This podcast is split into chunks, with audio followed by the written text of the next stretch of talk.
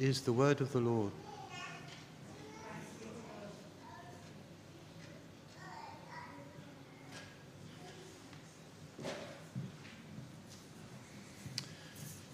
Morning, everybody, here in church and at home. Um, I wonder whether any of you are into the social media thing. You know, Facebook, Twitter, Instagram, thisagram, thatagram, the otheragram. There seems to be loads of it everywhere. Uh, and if you are into any of that stuff, you'll have come across this whole idea about liking stuff and following people. And it's really simple. You just find somebody or some organization maybe that interests you, and you think, oh, I'll follow them. And you click the button, and as if by magic, you're following them. And then you can sit back in your chair and you can look at your screen and you can wait for them to fill it with loads of stuff to waste your time. Oh, sorry, loads of things that are interesting and fascinating. And if you get too much stuff and you think, according to your preference, oh, there's too many videos of cats here, or there's too many videos of dogs here, you could simply press the button that says unfollow. Simples, as the meerkats say. Straightforward, isn't it? We can follow and we can unfollow. And in our passage today, we see some following and we see some unfollowing. And you may remember, uh, if you've been with us over the last couple of weeks, that we've been seeing how Jesus interacted with what uh, John described as the Jews, the group of people that were really not the whole Jewish race, but the religious leaders. And they were grumbling, grumbling about what Jesus claimed because he said he'd come down from heaven and that unless they eat his flesh and drink his blood, they would have no life in them. Uh, you'll need to go back to listen to the recording of last week's sermon to pick up the significance of all of that. But now let's just think about the offense that those words would have caused. And we can imagine their reaction, can't we? Hang on a minute, this is Mary and Joseph's son. How dare he claim that he came down from heaven? And how dare he say we must drink his blood? Has he not read the scriptures that say you mustn't drink blood? And eat his flesh? What is he on? Surely he knows these terrible things are forbidden. I wonder if uh, this chapter had been the next Jed Mercurio series on telly, you know, the guy that wrote Line of Duty, whether it would have come up at the beginning of the show, this broadcast contains content that some viewers may find offensive or disturbing. Jesus was getting a reaction. And now we move on to this week's passage, uh, for a moment leaving behind those Jewish leaders and focusing on two other players in the story the disciples, verse 60 to 66, and the 12, verses 67 to 71. And as we consider these two groups, we'll see some contrasts between them. Firstly, we'll look at the disciples depart from Jesus. And secondly, we'll go on to see the 12 trust in Jesus. Now, in this uh, passage, the word disciples doesn't mean the 12 because they're specified differently. It's just this big crowd of people following Jesus since he, they've seen all these miraculous signs of the feeding of the 5,000 uh, and so on that we read previously in the, in, in the, the chapter. They were followers. They'd metaphorically clicked their blue button and they followed Jesus because they thought, hey, this guy's interesting. Let's see what happens. But then they discovered over time that uh, their expectations were all a bit wrong, really, about who Jesus was and why he'd come. I wonder whether you've ever had that. You have those expectations of something that are really, really high. You know, when uh, a friend of you says, Have you seen whatever the movie is? And you go, no, is it any good? I say, it's amazing. I've never seen a film like it. You must watch it.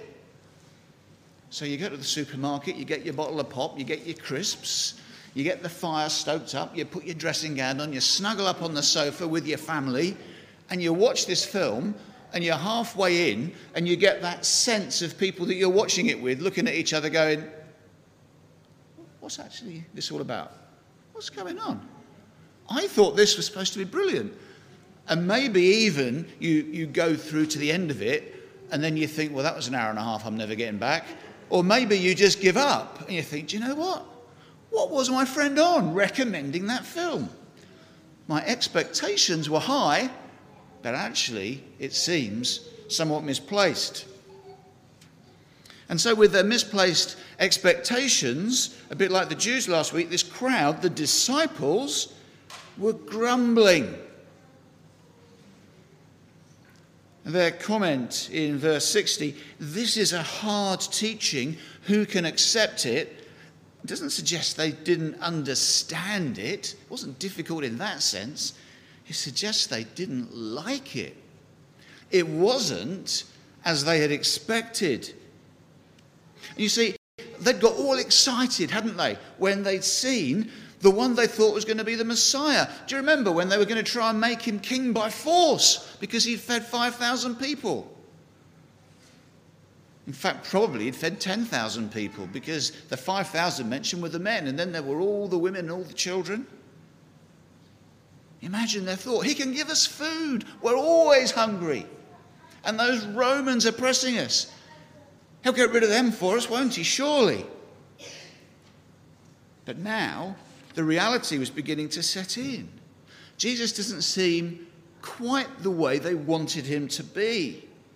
And now he's even saying some really offensive things about eating flesh and drinking blood and coming down from heaven.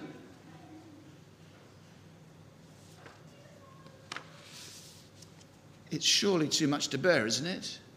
That somebody is claiming to be God although I can actually see him stood right there in front of me. And Jesus is as blunt as ever, isn't he? Verse 62. In effect, is saying, You think that was offensive? Well, what are you going to think if you see me, having come down from heaven, ascending back up into heaven? And we see the reasoning behind it in verse 64. Jesus knew their hearts. He knew who would believe and he knew who wouldn't believe. You see, what they lacked wasn't knowledge about him, it was faith. We saw that last week, didn't we? They lacked the faith to believe in verse 65 that their acceptance of Jesus would begin with their Father enabling them to believe. They lacked faith. They lacked faith that there is a Saviour who can give life. The Saviour whose words, verse 63, are full of the Spirit and life. That's God, the Holy Spirit, who Jeanette was telling us about a few minutes ago. But as we've already said, their hearts were hard. That's why they found Jesus' teaching unacceptable. So, how could they possibly receive this life? Because the reality was they'd set themselves against receiving this life. They'd made themselves unwilling to believe in Jesus because he wasn't fulfilling their expectations. And so, into that, Jesus speaks in verse 63, the second part as if he's saying, Pay attention here. The words I've spoken to you, they are full of the Spirit and life. You see, this life, the source of it is the very words of Jesus himself, not just the words of some carpenter's son, son of Mary and Joseph, but the words of the one who is the Word. John chapter 1, verse 1. In the beginning was the Word, and the Word was with God, and the Word was God, who in John 1:14 became flesh and lived among us. And we have seen his glory, the glory as of a father's only son, full of grace and truth. That's the words they're hearing. But there's tragedy in this passage, isn't there? And it begins with a tiny, tiny little word in the beginning of verse 63. Yet. Yet there are some of you who do not believe. And with tragic results. The yet kind of implies almost it's, it's extraordinary with all this goodness, all this life. Isn't it incredible that you should choose to harden your hearts against it. And the great tragedy is, from this time, we're told, many of his disciples turned back and no longer followed him. They let their finger wander to the little blue button and clicked unfollow. And they were in the very presence of the Saviour who is the source of life. Despite all they'd seen and heard, they turned their back on him. And just briefly stepping aside from the passage for a moment by way of application, I think this is all too common today. I have a number of friends who I've known for a very long time, some since I was in my teens, who've allowed the noise of the world to drag them away from the truth of the gospel, to drift away from the Lord Jesus to the point that they no longer believe the gospel. They have, like the disciples, turned back and no longer follow him. And it, it seems to begin so slowly, almost imperceptibly. Oh, I'm busy today. I've not really got time to read the Bible and pray. I'll, I'll get to it later. And then the same happens tomorrow and the same happens the next day. Now, of course, there are times, and I'm very aware of them myself, when it just feels too hard to pray. We can't find the words. Life is too difficult. We're under too much stress or pain or grief or hurt.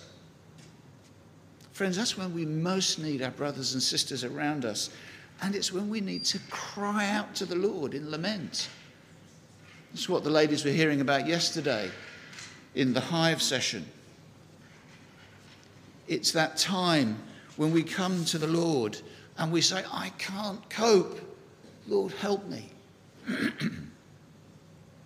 or maybe something that helps begin that drift can be something like, oh, look, that's a good thing. To, I'd love to go and do that. Ah, it's on Sunday morning. That means I'm not going to be able to go to church. Never mind, it's only once. We'll be fine. But then you want to do it again, and you want to do it again. Now, of course, don't get me wrong, sometimes we can't go to church. There are many reasons why that's so. I'm not talking, though, about those here. I'm talking about those situations where those events in life actually aren't reasons you can't go to church, but they're excuses that you give to justify to yourself not coming to be part of the fellowship. And so, little by little, you discover that you've shifted your priorities until the priority of meeting your Christian brothers and sisters and meeting with the Lord in His Word fall off the bottom of the page.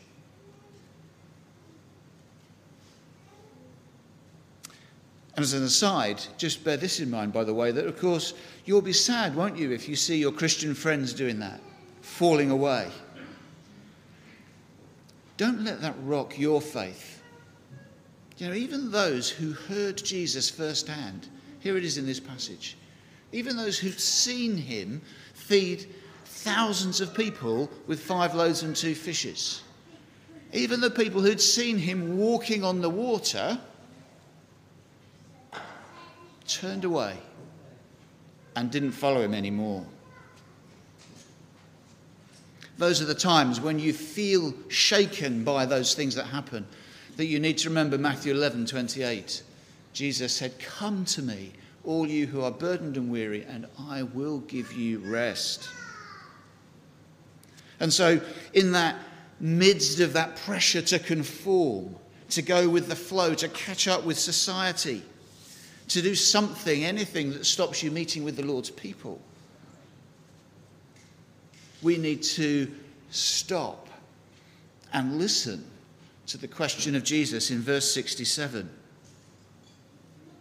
You don't want to leave me too, do you? Jesus asked the twelve. I wonder how you might respond to that question of Jesus right now, today. Would you be tempted, like that crowd of followers, to press the unfollow button and turn away? Or will you be like Peter and the 12 in verse 68 and stand firm? And that brings us to our second and slightly shorter point. The 12 trust Jesus. Verse 67 to 71. Now, the 12 are the 12 apostles, the 12 men that Jesus had specifically chosen to be his close friends and followers. We often call them the disciples, don't we? So, in this passage, we have to get our terminology right to know who we're talking about. So, here we have the 12. Let's look at their response to Jesus' question. Remember, Jesus has asked, You don't want to leave me too, do you? And speaking for them, Peter says, Lord, to whom shall we go? You have the words of eternal life. We have come to believe and know that you are the Holy One of God. Wow. Here's Peter. Peter, the uneducated fisherman, often impetuous, wasn't he? Usually outspoken. He's grasped the truth that even the religious leaders couldn't wrap their heads around, or perhaps wouldn't wrap their heads around. Jesus, you have the words of eternal life. You are the Holy One of God. And notice, by the way, just, just as uh, out of interest, how he doesn't ask, Where would we go? No, he says, To whom shall we go? You see, he really gets it. They have Jesus, they're in a relationship with Jesus. Who else would they go to? You see, this isn't about some impersonal, distant deity who's too big and awesome and holy for anybody to, to know. And it's not about some inanimate thing that we might bow down to or look at while we say prayers or something. It's a relationship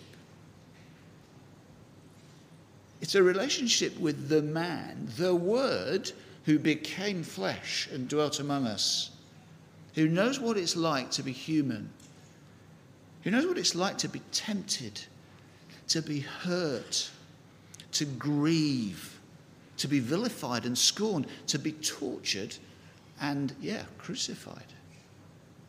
But then, of course, gloriously risen and ascended it's all about relationship with Him. The man who the 12 knew, the 12 walked with, the 12 learned from, they had fellowship with. It's the one whom they had chosen to follow after He had chosen them and invited them to follow Him. You see, he told the disciples, that large crowd of followers in verse 63, about real life in the Spirit, but they refused to listen. But the 12 heard it and they got it. We're going nowhere without you, Jesus. But of course, Jesus knows the challenges, doesn't he, that they and we are faced with. He knows the temptations of the world trying to drag us away from walking with him, to follow the crowd. There's two things I want us to notice from the passage in that, in that context to give you confidence when those temptations occur. Confidence to trust in Jesus when life gets really messy. So that you can be sure that He will hold you and carry you through. That He is big enough when you cry out to Him and strong enough and able enough and kind enough to see you through those tough times of anxiety and struggle. And the first thing I want us to see is in verse 44, which takes us back into the passages over the last couple of weeks. Jesus said, No one can come to me unless the Father who sent me draws them, and I will raise them up at the last day. Let me read that again for you. No one can come to me unless the Father who sent me draws them, and I will raise them up at the last day. That's something that's really important that Jesus said. It's obviously really important because he repeated it, reminding the disciples of it in verse 65 in today's passage. But I want you to see how encouraging that verse is. If the Father is the one who makes it possible to come to Jesus by drawing you, enabling you to come, then He's clearly able to keep us safe when we do come.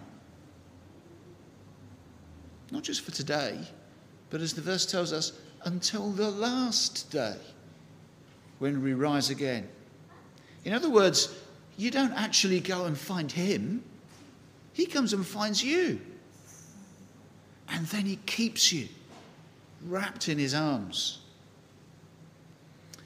If, if things get tricky this week for you, just have a look at that verse and just be reminded trust the scripture. The Lord has found you and he has you. Secondly, um, in verse 70, we see God's providence at work, by which we mean kind of the way God continues to work within the world that He's created, bringing about His, his purposes and keeping everything going. You see, Jesus chose the 12 as His apostles even though, verse 70, he knew that one of them, Judas, was going to betray him. Why would you choose somebody who, if you knew they were going to mess things up for you? If you were an employer and there were interviews, and at interview you discovered somebody saying, oh, The reason I want to come and work for you is I want to bring down your company so that my dad's company will succeed better, you wouldn't give him the job, would you? But it was God's way of bringing about his purposes for your salvation and mine, fulfilling all those prophecies from the Old Testament. Just as he chose the 12 to be the people who followed him, so he chose us to be people who follow him, despite the sinfulness of our nature. So take comfort in Christ, friends. Don't turn your back. Don't press the blue button to unfollow. Run to Him. Because right now, the world is a pretty shaky place, isn't it? Politically, it's pretty shaky. You look at the news about what's going on in many places around the world, even in our own country. You think about the pandemic and the health challenges. You just look at society as a whole and the hurt and the pain and the unpleasantness that is there. And look at the, the human relationships that you're aware of that are frail and fickle and difficult. Who else can you trust? Where can you turn to? Who is really, when it comes to it, reliable enough, strong enough, kind enough? To guide you through those situations, through those hurts, through those anxieties that confront you every day. The message of this passage is that it is Jesus, the only solid ground. Lord Jesus, to whom else shall we go? You have the words of eternal life. We have come to believe that you are the Holy One of God. Praise God. Amen.